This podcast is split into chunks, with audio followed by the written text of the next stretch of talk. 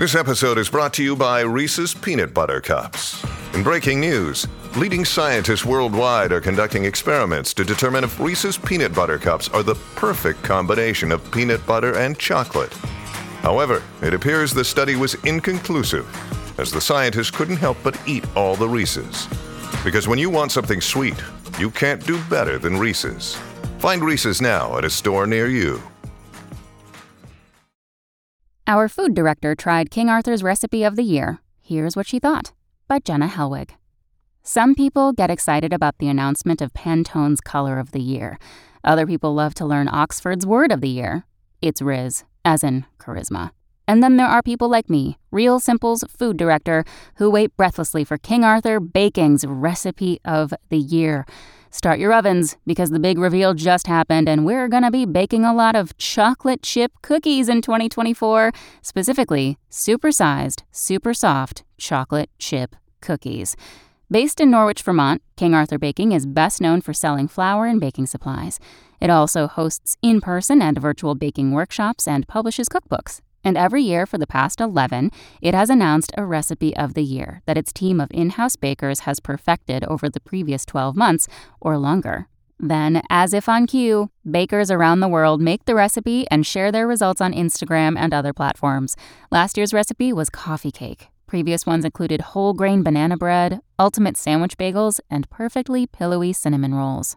According to Kyle Ameden, Recipe of the Year editorial lead, the bakers at King Arthur have been working on the 2024 recipe for nearly two years. It started with tasting about a dozen of our staff's favorite chocolate chip cookies in the early spring of 2022, followed by a workshop to identify both what makes the best chocolate chip cookies and what kind of challenges we could solve with a new recipe. Then, senior recipe developer Molly Marzalek Kelly got to work, baking over 75 different versions of the cookie, about 1,200 chocolate chip cookies altogether. After some fine tuning this fall, we finally had our recipe, shares Ameden.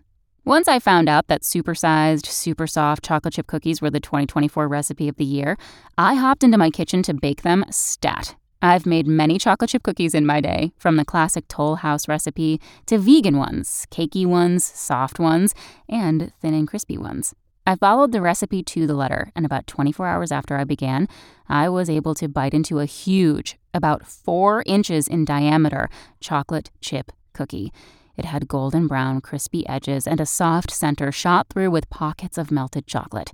The flavor was rich, with a whisper of caramel thanks to the brown sugar and brown butter in the recipe. In short, it was a complete and total winner. They may be the recipe of 2024, but I predict I'll be making these supersized, super soft chocolate chip cookies for many years to come.